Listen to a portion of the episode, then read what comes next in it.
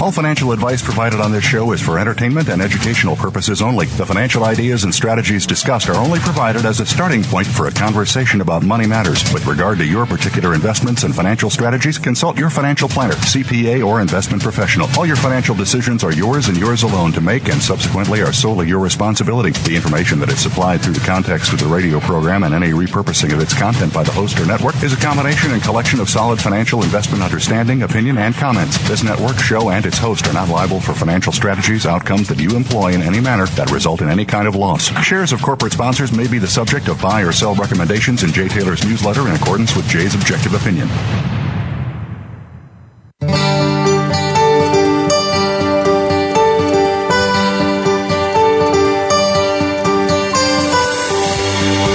Welcome to Turning Hard Times into Good Times with your host, Jay Taylor. This hour will help investors fix issues and achieve personal gain.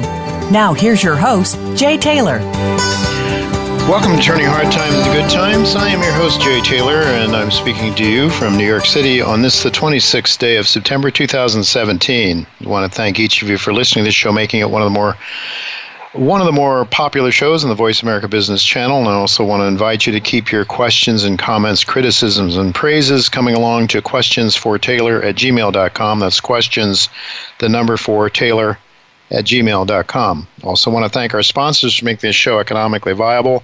Sponsors for today's show are New Range Gold, Klondike Gold Corp, Auryn Resources, Novo Resources, Genesis Metals Corp, Osprey Gold Development, and Fireweed Zinc.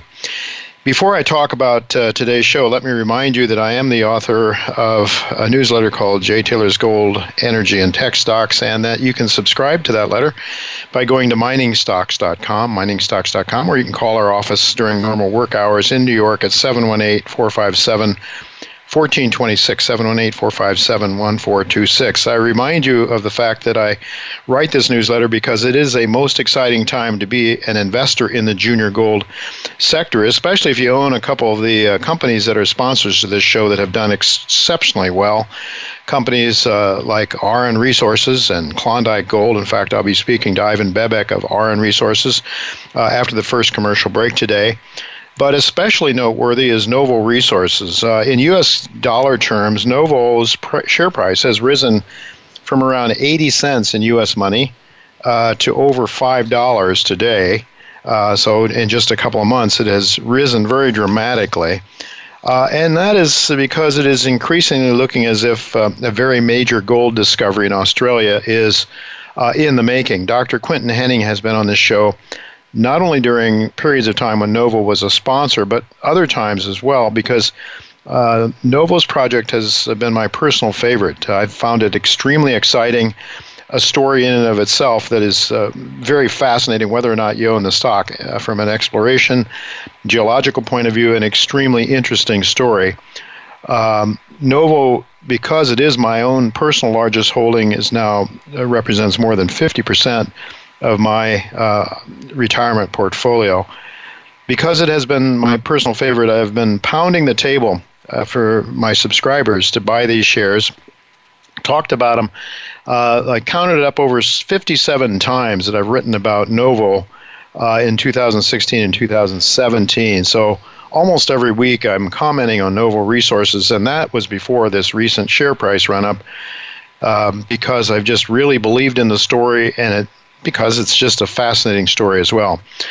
Uh, naturally, the stock has pulled back a bit today. Yesterday, it went up more than a dollar a share uh, on uh, in response to the presentation at the uh, at, at, the um, Denver Gold Show. Actually, uh, there was a, a live uh, video of filming that was going on at 2:15 in the morning in Australia. The video revealed some 300 nuggets in the shallow open pit um, that was discovered in a relatively small open pit, which is just one speck along an eight kilometer length um, discovery channel. Basically, these nuggets have been discovered over an eight kilometer length uh, space.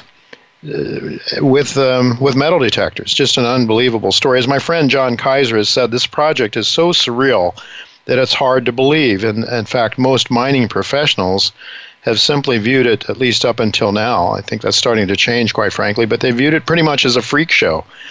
but I do not believe that it is a freak show. In fact, given the credibility of Dr. Quinton Hennigh, whom I have learned to know very well over the past four years, I have always taken his views about how the great Witwatersrand Rand deposit was formed to be fascinating and seemingly very realistic. Uh, as such, I believe that if he found another Witwatersrand deposit, uh, it would be the most spectacular gold discovery in my lifetime. And so that's why I have emphasized it so much. That's why it has been for some time my largest holding.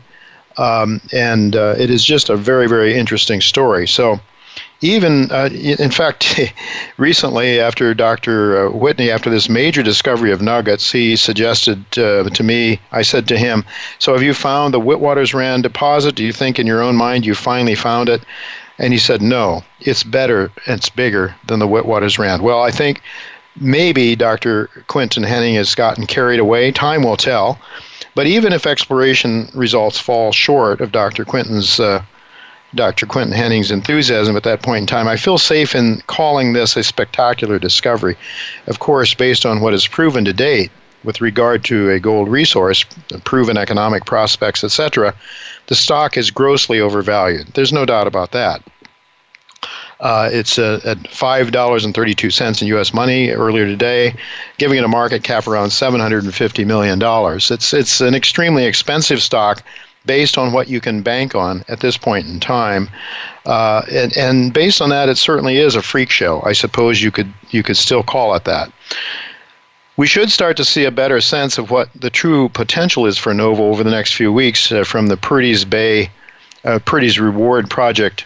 Diamond drilling uh, will be starting there to test for the structure, and that will be followed up by large diameter drill holes uh, aimed at improving uh, the uh, statistical confidence in an extremely nuggety project and deposit. It's uh, it's very difficult statistically, of course, be, with a narrow drill uh, drill because you're going to miss a lot of the nuggets. But anyway, it will be followed also with bulk sampling, and so through a series of, of um, exploration efforts, we should know more in the not too distant future about um, a little more at least about the prospects of this, what could be a very, very major discovery. By the way, if you go to miningstocks.com, on the homepage you will see a link to the presentation uh, that I'm talking about at the Denver Gold Show. Go to miningstocks.com and click click on that uh, link. You'll find it right on the homepage at miningstocks.com, and you can watch what people at the Denver Gold Show watched yesterday. Quinton Hennigh's presentation, as well as the live feed from Australia. Well, two other sponsors to this show are my second and third personal holdings, largest holdings.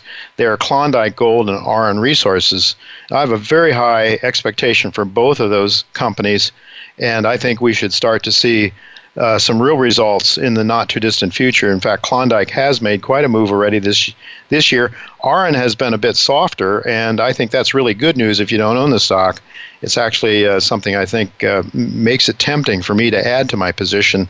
Uh, well, we'll be talking to Ivan Bebek in a little while, uh, and he'll give us an update on the progress being made. By Auryn on on, on a couple of different projects that they're working on at the moment. A listener sent to uh, a question to me suggesting that maybe I'm too bullish on the price of gold. Uh, he quoted Martin Armstrong, uh, Sunshine Profits, uh, Jordan Roy Byrne, who I know very well, good friend of mine, speaks to the Metals Investor Forum. Uh, others as well. I know um, somebody also sent me an email along suggesting that Louise Yamada believes that we're still in a bear market that started in 2011. Well, if that's true, then it certainly is um, is a different view than I've had. The view that I've had has really come greatly from um, Michael Oliver, and Michael uh, really. Uh, the reason I like Michael so much is because he's just proven to be so reliable uh, to me over the past three years or so that I've been working with uh, with Michael um, he doesn't give us anything to be on the show. Let me make that clear. I have Michael in the show because I have confidence in his work. You know, I'm not a trader. I'm not interested in getting in the market in a short term uh, for short term trades. I'm really in it to buy. I want to know if we're in a bull market, then I want to buy stocks like Auryn Resources, Klondike, Novo, uh, and other other companies as well. Um, but if we're in a bear market, then I want to take that into consideration and, and lighten up and, and raise some cash. Or if we're about to get into a, bull, bear market, well, certainly Michael's perspective is from momentum. And what I've seen from Michael's work, the momentum uh, technique that he uses really gives us an early warning whether we should be in or out of a market. Um, with regard to Michael's latest piece that was written on September 18th, um, as is usual, his work showed both a price chart for gold as well as a momentum chart. So he lays them above each other, one above the other. Uh, the momentum charts really shows why Michael is not having a nervy bust right now over recent gold price weakness. It is showing considerable strength on the momentum side. But if you were to look at the price chart only, then you could say, yeah, everybody can see that we are in, uh, you know, maybe a tenuous turn to the downside. But um, as Joe, the late Joe Granville said, if if it's obvious, if it's obvious to everyone, it's obviously wrong. Well, that I've found to be true with Michael Oliver. Oliver is remains very bullish. He's not with us today. He has some personal issues to tend to that he, he was not able to be on our show today, but I'm sure we will be able to get him back sometime in the not too distant future. Hopefully next week. Uh, we'll see. Uh, the bottom line for me, my perspective, uh, again, is if we're in a bear market, let me know so I can lighten up on my gold shares. If we're in a bull market, uh, then I want to have a heavier position, obviously.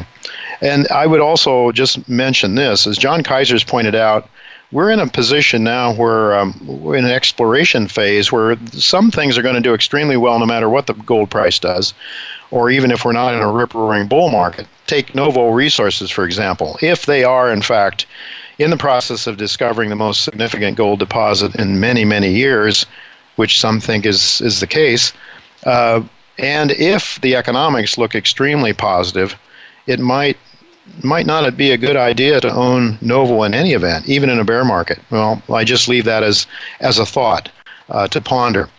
Today's show, I've just uh, I've I've named today's show the forthcoming global crisis, unlike anything seen before. As I mentioned, we're going to be talking.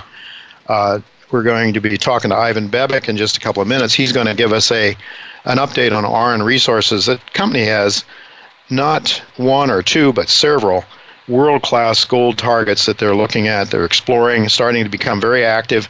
And this year they will be active through the winter because they'll be going into uh, into Peru and some world class targets there as well. But we're going to look for an update from Ivan right after, in just a couple of moments after our commercial break. But uh, the we'll be talking to um, we're, we're going to be talking to Alasdair Macleod today uh, about the financial markets and, and the credit cycle and where he thinks we're at. Uh, clearly, he believes that we're entering a period of time, an expansion period of time, which Alasdair will explain is the most dangerous of all uh, periods in the credit cycle. And he'll explain why that is and why you need to be aware of it. How might it end? What are some of the signs? And what and how should you prepare uh, for that ending. Well, we do have to go to our first commercial break, but don't go away because when we come back, I'll be speaking with Ivan Bebek of Auryn Resources.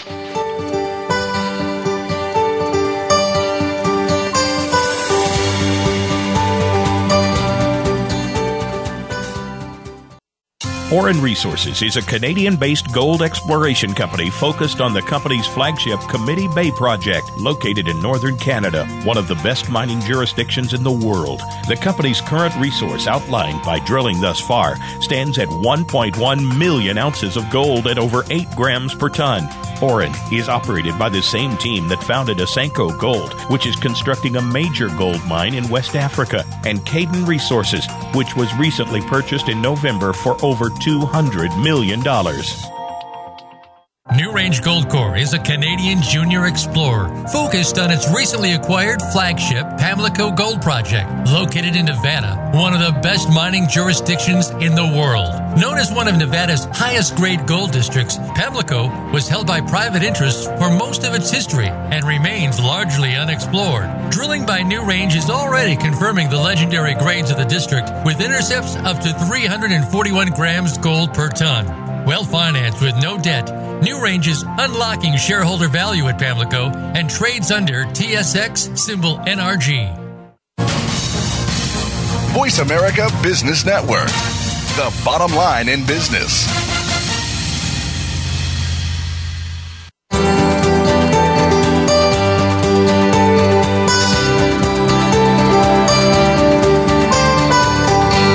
Listening to Turning Hard Times into Good Times with your host, Jay Taylor. If you have a question or comment about today's show, Jay would love to hear from you at 1 866 472 5790. That's 1 866 472 5790. You can also send an email to questionsfortaylor at gmail.com.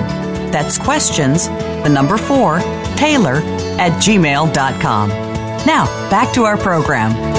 Welcome back to Turning Hard Times to Good Times. I'm your host, Jay Taylor, and I'm really glad to have with me once again Ivan Beb, the Executive Chairman of Auryn Resources. You know, the most important consideration when you invest in any company, it's management, the quality of management with regard to the quality of Auryn Resources management. The proof is in the pudding, as they say. Ivan Bebek and his partner Sean Wallace have had a remarkable amount of success, success for a couple of pr- still pretty young guys. The Auryn team uh, brings with it not only huge amount of geological uh, competency and, and skill sets uh, from people that worked with major mining companies in the past. But they also have a, a way of, they know how their way around the financial realm and being able to structure deals, structure their companies with the right kind of owners of the companies to start out uh, is very, very important. And then, of course, success breeds success. And the successes that, that uh, Wallace and Ivan Bebek have had give confidence to investors uh, in the future. And so they are able to raise capital very efficiently. They've done a very, very good job, and they've had a couple successes in the past. Uh, there was the uh, Cayden Resources, which was sold in a bear market and a very un, very not a good market at all to Agnico Eagle for 205 million dollars. Uh, that was during that horrendous bear market in 2014. And then um, they also found Stratton Resources that Ivan, Sean Wallace and Ivan, uh, Stratton Resources, and they co-founded uh, Keegan Resources, now Asanko Gold. So those have been extremely successful companies, and now I think they're back to the biggest and best of all, in my view. At least I think it has that potential at Auryn Resources. Uh, let me, before I say hello to Ivan, let me just mention that uh, Auryn Resources trades in Toronto and New York on the New York Stock Exchange under the symbol AUG. Under both exchanges, that's the symbol. 77 million shares, uh, U.S. earlier today, U.S. two dollars and 29 cents, giving it a market cap of 100 of 176 million dollars. And uh, in my way of thinking, it's the stock's been a bit soft lately, and I see that as an opportunity, and um, have taken an opportunity to add to my uh, to my position. Uh, thanks for joining me again, Ivan. It's really good to have you with me. No, thank you. It's a real pleasure to be back. Always good to have you. I know that you're tired as can be. You've just spent, uh, you said before we went on the show, some 60 meetings over the last week or so with different people at two different conferences there in Colorado. Um, but anyway, I, am sure you're you're a young guy yet. You still have a lot of stamina. So let's get going on Nunavut first. Let's ask. I'd like to ask you, how are things going with that project? Uh, you talked to us about it the last time they were taking a long time to get assays back. You've gotten some back, but give us an update on Nunavut. How is that going?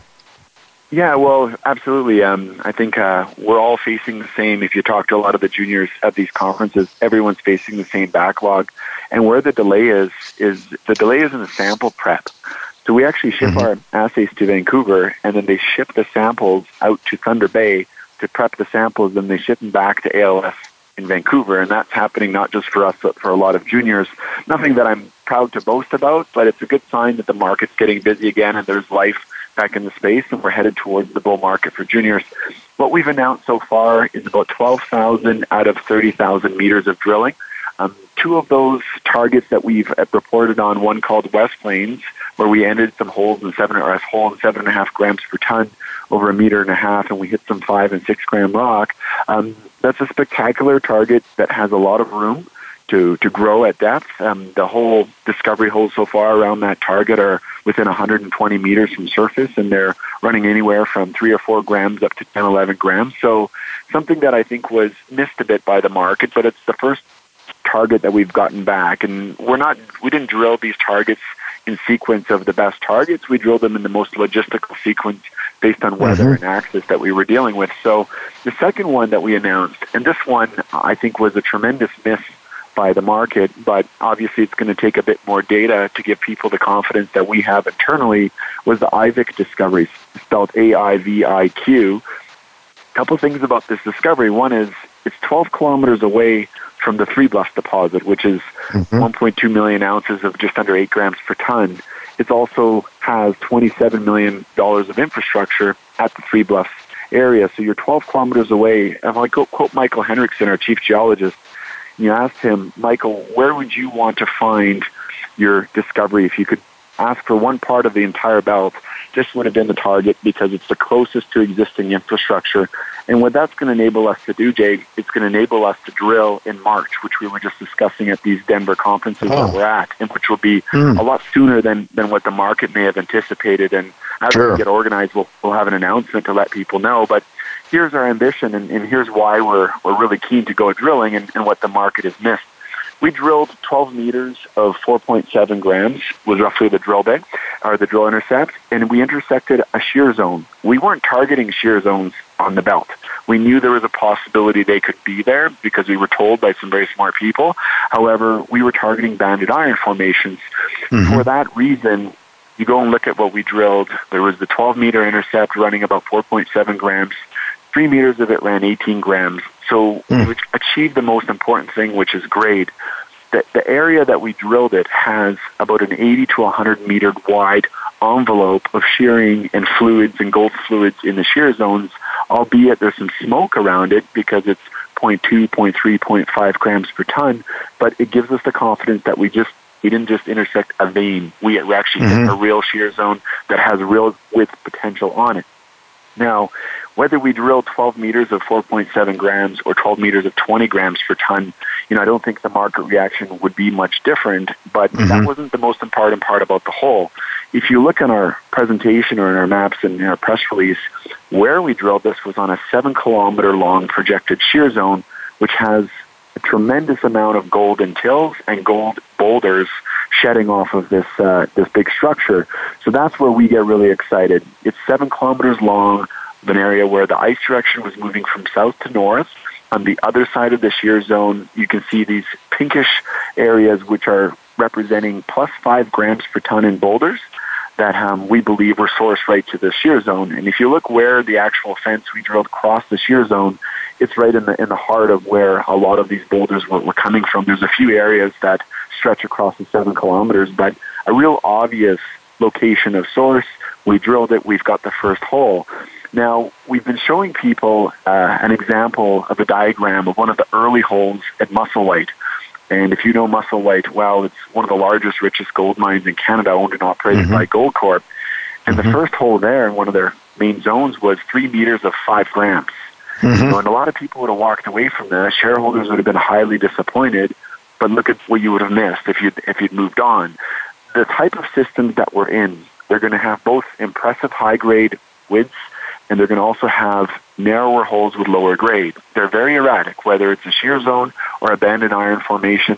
If you look at three bluffs, you know, mm-hmm. drilled 10 meters of 4 grams. You know, how is that any different than 12 meters yeah. of 5 grams? Although one's a banded iron formation, one's a shear zone, they both represent one common denominator, and that's that they could scale up to be another five or seven million ounce or, or, or maybe bigger type of deposit up there. And why I can say that with some confidence on the Aiviq discovery is because it's on a seven kilometer long shear zone, which is shedding gold, you know, in the five gram range, you know, north of it.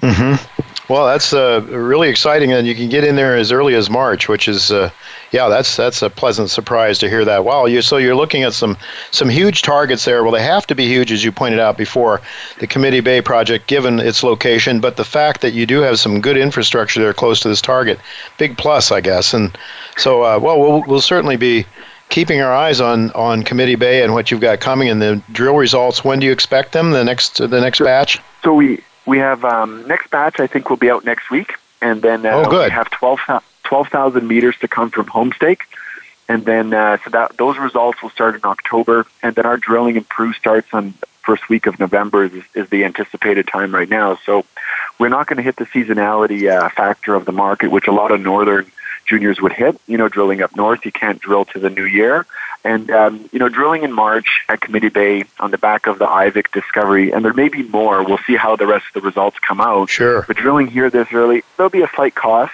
but it's so close to Three Bluffs, so it won't be that badly. But what we need to show the market is we need to show that we can drill underneath this hit. This hit was very close to surface. It was about 40 or 50 meters from surface, which is basically at surface. We need to drill underneath it, and we need to drill beside it, and we're going to use an RC rig this time which has a lot more depth capabilities, and it will be 43101. When you go up to Committee Bay, you drill 30,000 meters across 300 kilometers on 18 targets. You generally will be very pleased if you get a response, as we have so far in Aiviq, and I think there'll be a few more. What you what you also get is a one-dimensional answer, and I think it's going to be important for the market to see the second and third dimension. Second dimension would be to drill deeper underneath that hit to see the continuation of the pod that you've intercepted, as well as to step out along strike on either the left or the right of that hit as well to show that it has width as well. If we can demonstrate that in March, I think a delayed reaction where there, there could be a potential major discovery becomes bona fide, and I think a lot of the market starts to pick up and understand it aggressively. You know, that, that being said, Jay, I'll finish on this note, is that, um, you know, we're sitting here with a lot of anticipation and anxiety over the remaining results that are to come out of Committee Bay as well yes. as that of Homestake. And, and I say this with a lot of excitement and encouragement um, as far as the soft share price that everyone's seen in the last week, I would I'd pick on a little bit of a seasonality for gold equities. I see it across my entire portfolio, not just with our company, and I'm not phased by it at all. I'm not phased by it for two reasons. One, because I can see what we are getting into in Committee Bay. That gives us the first discovery. The confidence level internally has gone way up. That will, will deliver a huge success there. And secondly, I see that as uh, as an opportunity, as you said, to be buying. You know, obviously we can't traders stocks with results coming, but I've been a buyer of lately, and that's just more of you know wanting to own more, knowing that we're on to discovery.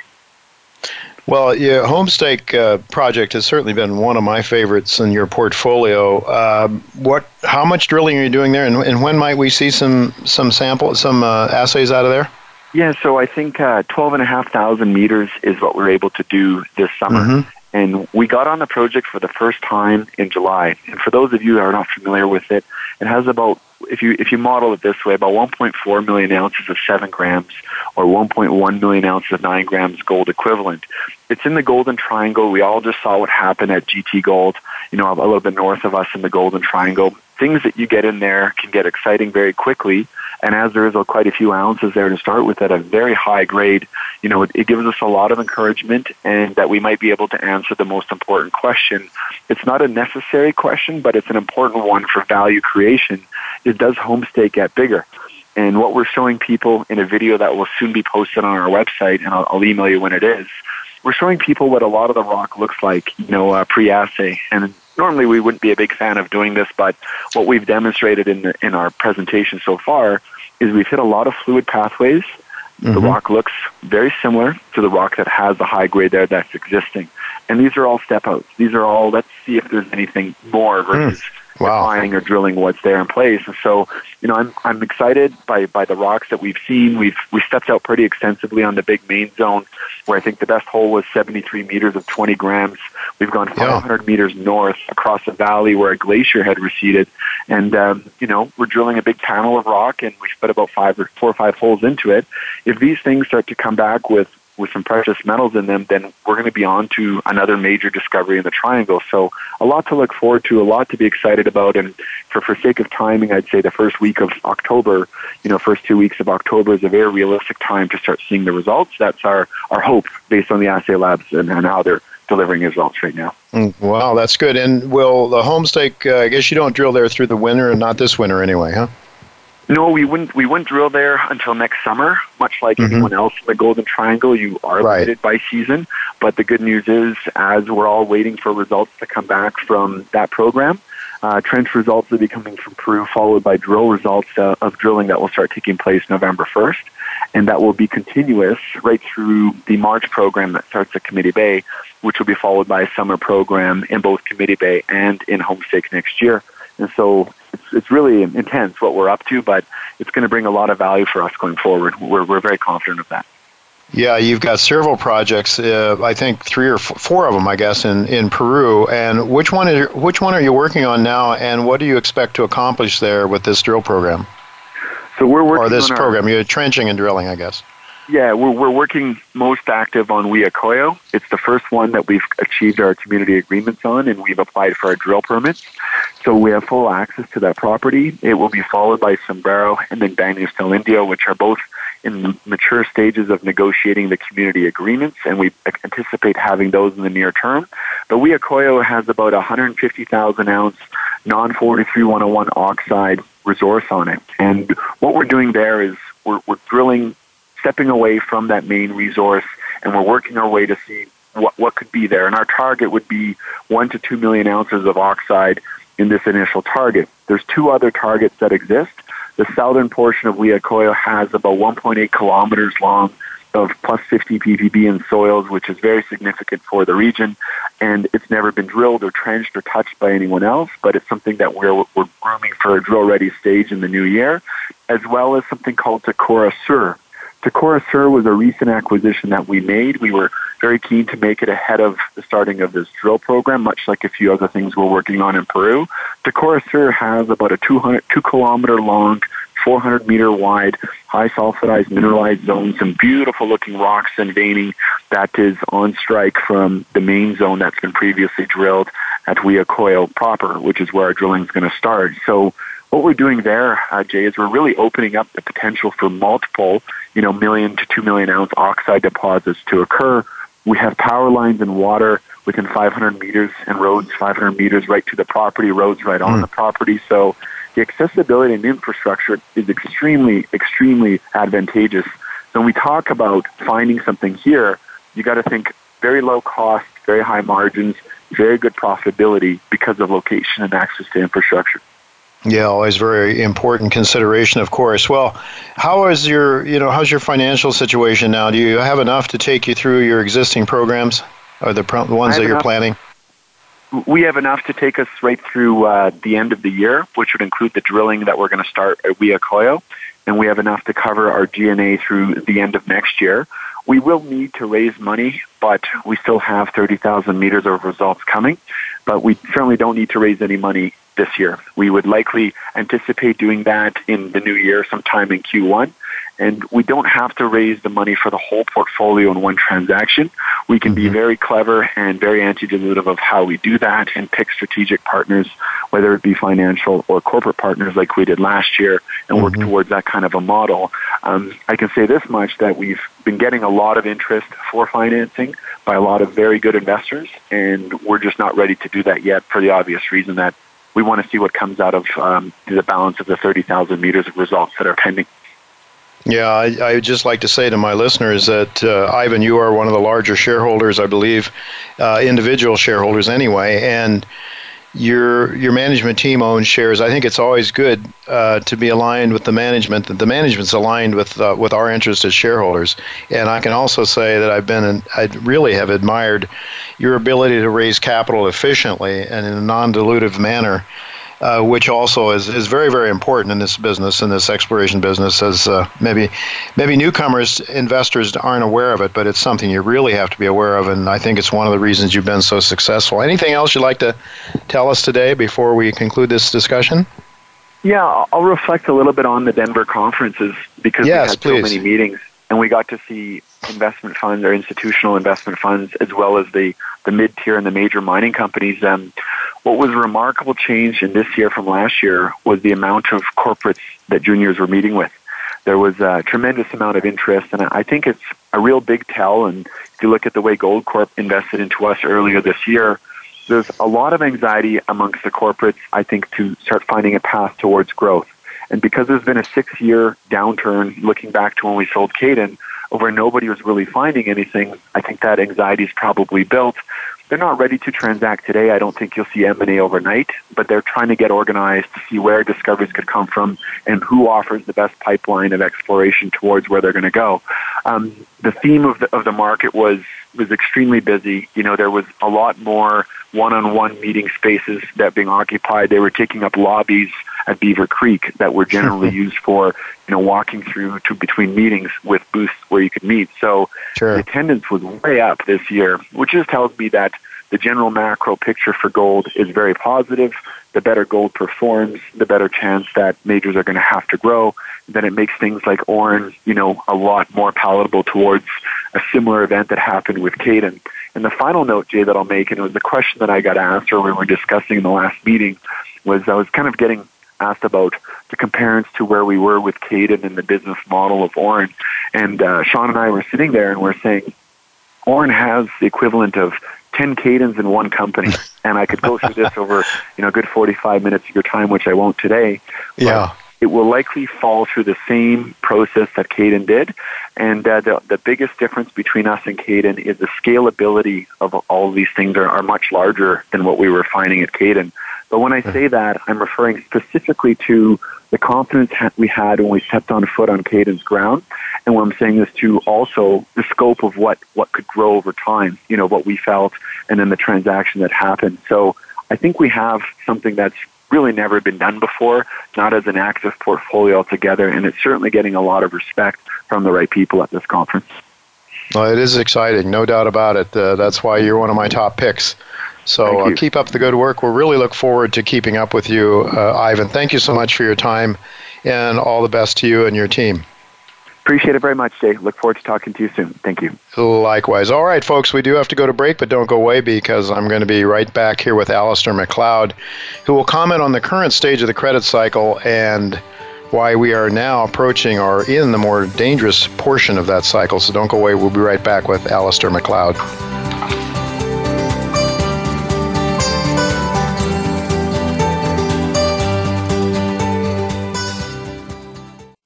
Novo Resources focuses on the exploration and development of gold projects. Its flagship asset is the Beaton's Creek Gold Project in Western Australia, where it is currently upgrading and expanding on its resources to produce an economic study in Q3 2017 followed by construction in Q1 2018. Novo enjoys a strong balance sheet and supportive shareholder support from the likes of Eric Sprott and Newmont Mining. It trades in Canada and the U.S. under the symbols NVO and NSRPF, respectively. A gold rush has begun. Recently, three of the largest gold mining companies announced strategic acquisitions in the Yukon territories. Ahead of them was a group who had already consolidated the key claims covering the historic Klondike Gold Rush into one company, aptly named Klondike Gold Corp. Led by a team of accomplished geoscientists, the company is steadily advancing exploration to reveal the rich source of all that gold. The hunt for the next major discovery is well underway, and Klondike Gold's shareholders are strategically positioned. Stay ahead of the majors and follow KlondikeGoldCorp.com. Voice America Business Network, the bottom line in business.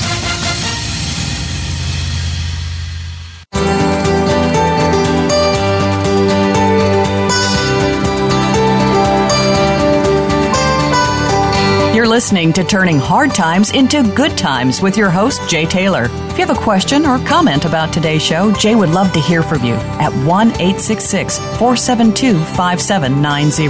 That's 1 866 472 5790. You can also send an email to questionsfortaylor at gmail.com. That's questions, the number 4, Taylor at gmail.com. Now, back to our program. Welcome back to Turning Hard Times into Good Times. I'm your host, Jay Taylor, and I'm really pleased to have with me once again Alasdair Macleod, one of our most favorite guests. Uh, he writes frequently. I think almost every week you can pick up an article that he writes at goldmoney.com. And I would suggest uh, those of you out there who care two hoots about what's going on in the economy, in the markets, uh, you better do that because Alasdair provides some great insights into not only what is happening, but why it's happening and why it's likely to happen in the future. So thanks for joining me again, Alasdair. That's very much my pleasure, Jay. Always good to have you with us. The uh, want to ask you about an article that you just wrote. It's posted up there now. I guess people can read it at Gold Money, The Forthcoming Global Crisis. And you stated, you started out in the article by saying, and I quote, ever since the last credit crisis, 2007 08, the next crisis has been anticipated by investors. Now, I have to ask you, Alasdair, where is your faith? Where is your faith in the PhDs from Princeton, Harvard, and Yale? How dare you question them? They most certainly have fixed things, and tell us why you don't believe that. Well, I think you know the answer to that one, Jay. um, uh, I mean, the answer really is quite simple. They follow a line of reasoning which uh, was embodied in Keynes' general theory, mm-hmm. which is complete nonsense. Uh, the first thing that Keynes did with his general theory was deny the validity of Say's law. Um, he defined it incorrectly. Basically, what Say's law uh, says is that um, we produce things in order to consume, mm. and um, you know, money is merely the um, uh, if you like, the intermediary between our production and the goods we buy. Uh, and um, you cannot produce more, if you like, in a community uh, than. Um, uh, uh, the, the, the, you, you can't produce more than you buy, and equally, you can't buy more than you produce. Mm-hmm. If you do, then basically some uh, fake money has to be introduced into the system. Mm-hmm. And that's really the problem we have today. And that's why we have trade imbalances, budget imbalances, and all the rest of it. And, and the idea that you can stimulate the economy by encouraging consumption, uh, by expanding bank credit um, to try and get the economy going is completely fallacious because all you do is you lock yourself into a credit cycle. And this is the nub of my argument. Uh, we all work on a credit cycle. It's not a business cycle. Well, you could call it a business cycle, but it is driven by credit. So call it a credit cycle. Right. And you've, you've, you've got very distinct phrases, phases. You have a crisis um, from the last cycle.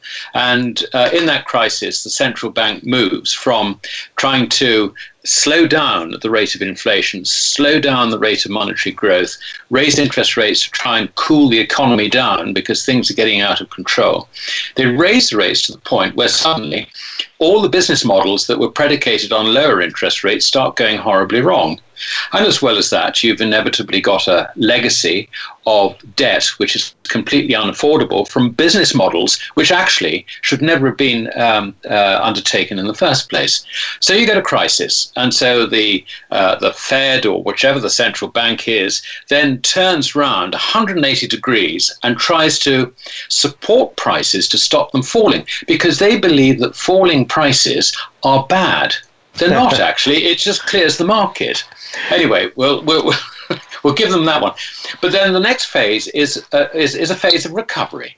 And it, during that recovery, we are all terribly worried because we remember what happened five minutes ago. We remember how, uh, you know, there was that awful moment where we were looking at the banking system. We suddenly thought, my goodness, we're going to lose everything. This is terrible. How are the banks going to open tomorrow? What is going to happen? And that is still fresh in our minds. And there's always some disaster round the corner for us to worry about, whether it's Europe or Cyprus or, uh, you know, um, Spain or Italy. I mean, you've got all these um, crises going on at any one moment. And of course, it's a very good reason for the market to collapse and for disaster to happen. But no, this is what recovery is all about. And someone once des- described that such a market as a wall of worry. And during that uh, wall of worry. Of course, um, you get low interest rates. Um, money starts trickling into the um, in, into financial assets. So your your bond yields fall, your share prices rise. And then at some stage, this turns into an expansionary phase because suddenly the bankers realize that actually there isn't so much risk in the economy because the economy is actually going quite well. So we'll increase our lending to the economy. But in order to do that, they sell down their government bonds because they've they've bought government bonds, short-term government bonds, as a risk-free alternative in a very risky world. So they switch from owning financial assets into lending to business. And the effect of that is to drive yields on government bonds up. And at that stage, equity markets start going down We haven't quite got to that stage yet, but we're getting to that stage. And uh, then, of course, the economy really looks good, but it's going too quickly. It's been overstimulated. And inevitably, you start running into bottlenecks, shortages, prices start rising. And then, guess what? The Fed has to put up interest rates again, and you get the, uh, the next credit cycle. So that's, sorry, the next credit crisis. And that, mm-hmm. I think, is what we've got ahead of us. And my best guess at this stage, and my view will change, I, I, I give due warning, but my best guess at this stage is that it's likely to be um, in the second half of next year that this crisis occurs. And the reason I picked that timing is I'm looking at Europe in particular because Europe is beginning to go like a train. Uh, the German economy is um, uh, it's very very strong indeed. Even um, economies such as Italy and Spain and so on are beginning to pick up now. They're getting into sort of expansionary mode. So uh, you know the economic runes tell me that we've probably got um, about a year of this, something like that before it goes wrong. But before we get there, the first thing that's got to happen is we've got to get a, a reversal of um, monetary expansion from the ECB. The ECB has to stop um, uh, negative interest rates on uh, you know bank deposits on its own balance sheet. It's got to stop this 60 billion euros a month uh, asset purchase programs. It's got to actually raise rates to something positive. Now that I think is going to be quite a big shock in the eurozone government bond markets. Because if you look at the Schatz bond, which is the two year German government bond, that yields a minus 0.68%. I mean, this is completely ridiculous, completely mispriced. It's mispriced because of what the um, the ECB has been doing. So I think there is, um, if you like, a shock as that gets sorted out. And I think that's going to mark the turning point for our equity markets, which is the first one to fall, well, the second one to fall because Mm-hmm. Bonds have already turned some time ago. Um, and uh, so equities are the next one. You'll then find that uh, the economy as a whole will look pretty good. And a lot of amateur investors will say, well, you know, we should be buying equities because companies mm-hmm. are coming in with better than expected right. profit forecasts. It's all looking very good. But all this is done on um, expansion of bank credit. And then you have the third crisis, and the third crisis is industrial assets suddenly um, uh, uh, start um, getting into trouble. And amongst those industrial assets are property. And if you look back to the last crisis we had in 2007 8, it was property that undid the whole thing. So we've we've still got that to go through in my in, in my opinion. What we have to take on trust, however, is that all these sort of uh, um, you know distortions and so on and so forth, and all the problems, um, you know, somehow the central banks will uh, muddle their way through it. They'll kick the can down the road, if you mm-hmm. like. But the mm-hmm. one thing they can't do is stop that final credit driven crisis. So that, I think, gives us, if you like, a roadmap and an eventual end time on when this is likely to happen. Well, certainly um, things are getting better in Europe. I think uh, Mrs. Taylor and I just returned from Portugal, and in our discussions with people, the general consensus is things have gotten somewhat better. It's not booming yet. Uh, so, do you think that Europe is getting close to that point where the central bankers are going to realize they have to they have to tighten up or stop being so promiscuous with their money creation? I think stop being promiscuous is probably the first stage, and uh, I would expect that by the end of this year. Yes. Now, the reason that Europe is going like a train is it's really um, partly, you know, because things are getting better, as it were. Um, but uh, remember that uh, we've got China, which has had a massive um, uh, program of uh, expanding trade throughout the Eurasian continent. Uh, and now, uh, I think I've said this on your show before, you can put a Mercedes on, on the train at, in Stuttgart and have it in the showroom in Beijing in 15 days. Mm-hmm. And equally, you know, the, the white goods manufacturers in Europe who um, make all their stuff uh, in China, they can put their white goods in containers and get it um, uh, in the showrooms uh, th- around Europe uh, again within 15 days. And that time is coming down, and it's planned to come down to under 10 days. Mm. So um, you know, this is this is um, uh, enormous stuff, uh, and uh, China is going to spend an awful lot of money. It's going to cause a lot of money to be spent um, developing the whole of the Asian continent. There's an industrial revolution there, and of course, um, Europe, the EU, the eurozone, um, is going to be very much affected by this, and this is this is why I think it's caught everybody by surprise. You know, we all know that the banks in Italy are in trouble. We, you know, we know that Deutsche Bank has, um, you know, has had a hell, hell, of a time, and all the rest of it, and, and Portugal, um, uh, your wife's stamping ground. Mm. Um, you know, they've had the most ghastly time, and Greece, and so. But you know, we forget in all this that actually underlying it, there has been this pickup in business. And, um, you know, uh, things have progressed and they continue to progress. So it's, it, I think the, the ECB has just got itself completely wrong footed in this and is going to have to do a volte-face by the end of this year. Now, that is going to create a financial shock. Of that, I'm sure. But um, I believe that the ECB will pick up the pieces and I was interested to see, incidentally, that only tonight um, uh, Miss Yellen, Mrs. Yellen has uh, uh, said that um, you know perhaps we've got to be a bit more um, aggressive on interest rates. That's not, not quite her words, but that's mm. what hmm. she was saying. And oh. this to me smells like preparing the ground for a shift if you like, in, um, in, in, in international central bank policy, if I can put it that way.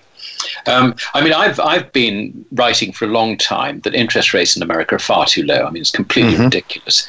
But the mm-hmm. problem that the Fed has is that if they raise the Fed funds rate to somewhere over 2% because of the huge amount of debt in the economy, not least um, government debt as well, um, then that in itself is probably enough to, to uh, create um, uh, the credit crisis. So uh, it's actually quite a fine line we're walking here, I think, between, um, you know, the economy is sort of all right, it's expanding, uh, but raise the interest rates not very much, and suddenly you're in crisis. So it's going to be a very, very difficult time. But I do see that the central banks have got to uh, turn around and recognize that their economies are growing. The US economy, incidentally, is growing at a very subdued rate compared mm-hmm. with elsewhere. Um, but that's because you don't, you've got no benefit from the China story whatsoever. Britain right. has, Europe has, Japan has, South Korea has. If we can, if we put the Korea problem to one side for the moment, the whole of Southeast Asia has. All the commodity suppliers, like uh, uh, you know Australia, Australia uh, yeah. and Sub-Saharan Africa. I mean, they are supplying um, uh, these commodities, and so they are doing quite well as well. The only country really that's a laggard in this is the one that has the reserve currency, which is an interesting point, and that's America. That that is a very interesting point. I, and certainly uh, this trade with China isn't uh, being improved under the Trump administration. I would I would suggest. No. Um, yeah, from the United States yeah, perspective, yeah. Well, let, let me ask you, Alasdair, let, let me just try to understand because I think one of the insights that you helped me with recently uh, was an understanding why the banks would feel compelled at some point to sell their treasuries and you know and, and safe assets and their and start lending. As you mentioned the, the they're not fearing any longer the the economy. It has gotten better. Obviously uh, seven eight years since the last crisis people forget they tend to tends not to be as as vivid in their memory uh, the pain that took place then uh, and and so, but I guess if banks are holding treasuries and they see rates starting to rise, it's a losing proposition to hold them, isn't it? So they dump the treasuries, therefore causing rates to rise even further. Uh, but then they have money that they lend out into the economy, uh, therefore stimulating the economy, which is already growing even more, thereby causing prices to rise, which then causes the central banks to think they have to lend, uh, have to pull back even more, or at least not create money as rapidly as they were before. But on the other hand, you've got the governments that have this tremendous debt, more than ever, 20 trillion in the United States, and your interest rates start going up and they have to start paying more for the bond. I mean, this is really a bad situation that we're in, isn't it? Well, it happens every cycle, just as you've described it, Jay. Um, but they're getting more more advanced. They're getting more. Uh, it seems to be more and more faster and faster, though. Alasdair? Well, I think I think Each bigger cycle. and bigger, bigger Yes. and bigger is, Yeah. is, is a concerning thing because um, the success of the central banks basically has been to stop debt liquidation. The result is that every cycle starts with a higher level of debt than the previous cycle, and consequently.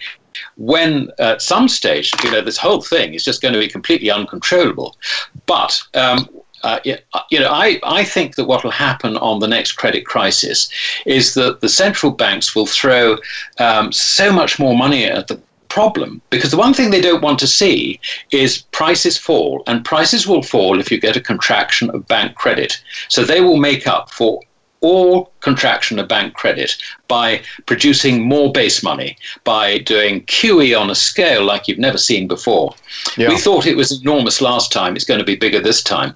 But I think the inevitable consequence of this next time is that somewhere down the road, maybe over the next two or three years, following 2018, if my timescale is right, uh, we're likely to get um, the destruction uh, of, of paper currencies because you can't just flood um, everything with um, you know yet more and more money uh, and expect prices not to reflect that expansion in the quantity of money. So I can certainly see that this time round there is a very good chance that the actions of the central banks will actually end up destroying their own currencies. Wow, that's uh, that's a pretty frightening, uh, a frightening thought. But on the other hand, Alasdair, I think what you're saying, the insights that you're providing here, and those of the Austrian school that understand these dynamics that you're talking about, it also provides an opportunity for people that understand this, because certainly the mainstream media is trying, certainly doesn't understand it. The mainstream economists don't understand it. Uh, but this is reality. I mean, I, you and I have been around long enough to see several of these cycles, and we know it's true. So the point is that we can take advantage of this, can't we? I mean, we can. Yes. We, we can we can actually profit from this nonsense that's going on, n- not to try to take advantage of the miseries of everyone else, but simply to protect ourselves and our families, right? I think if you understand what's going on, then um, I think the first thing you can do is you can, uh, if you like, angle your investment portfolio accordingly. So when I mean invest in investment, I would think, um, you know, there's a time to buy into gold mines, for example. Um, so that's the sort of thing I would look at as an investor. But I think there is a secondary point which uh, we must understand, and that is that when currencies are being destroyed, you need to protect yourself. It's protecting yourself and your family. This is really what it then Yes. becomes about. And um, uh, at that stage, what you must do, I think, um, is hold the one form of money which governments cannot print, which governments Right. cannot cannot issue, and that is gold. That is possibly gold. Well, silver. Yeah. I mean, sil- s- you know, silver, silver, if you like, is is is is I suppose a little bit of a speculative version of gold, but it's got the same characteristics of gold. But gold, if you like, um, is the last true um, money, sound money uh, in existence. And indeed, our paper currencies owe their existence to um, having started off as a substitute for gold. Well, that's and, true. You know, and, and so you know, when they get destroyed, what have you got? You've only got one thing, and that is gold. Yeah. Alasdair, we're going to have to leave it go at that. I, I cheated you on the time again. Thank you so much for your insights. Always great to hear from you. Uh, hopefully, we'll have you back again sometime in the near future. Thank you so much. That's, that's my pleasure, Jay. All right. Well, folks, next week uh, I'm going to have Jim Rickards with us, and he's going to talk about currency wars, certainly a topic that Alasdair could talk about as well. But Jim Rickards will be here to talk about some exciting things that are going on. Imagine China buying its oil with RMB backed by gold. Those are some of the issues I'm sure Jim will talk to us about next week. Until then, goodbye and God's blessings to you.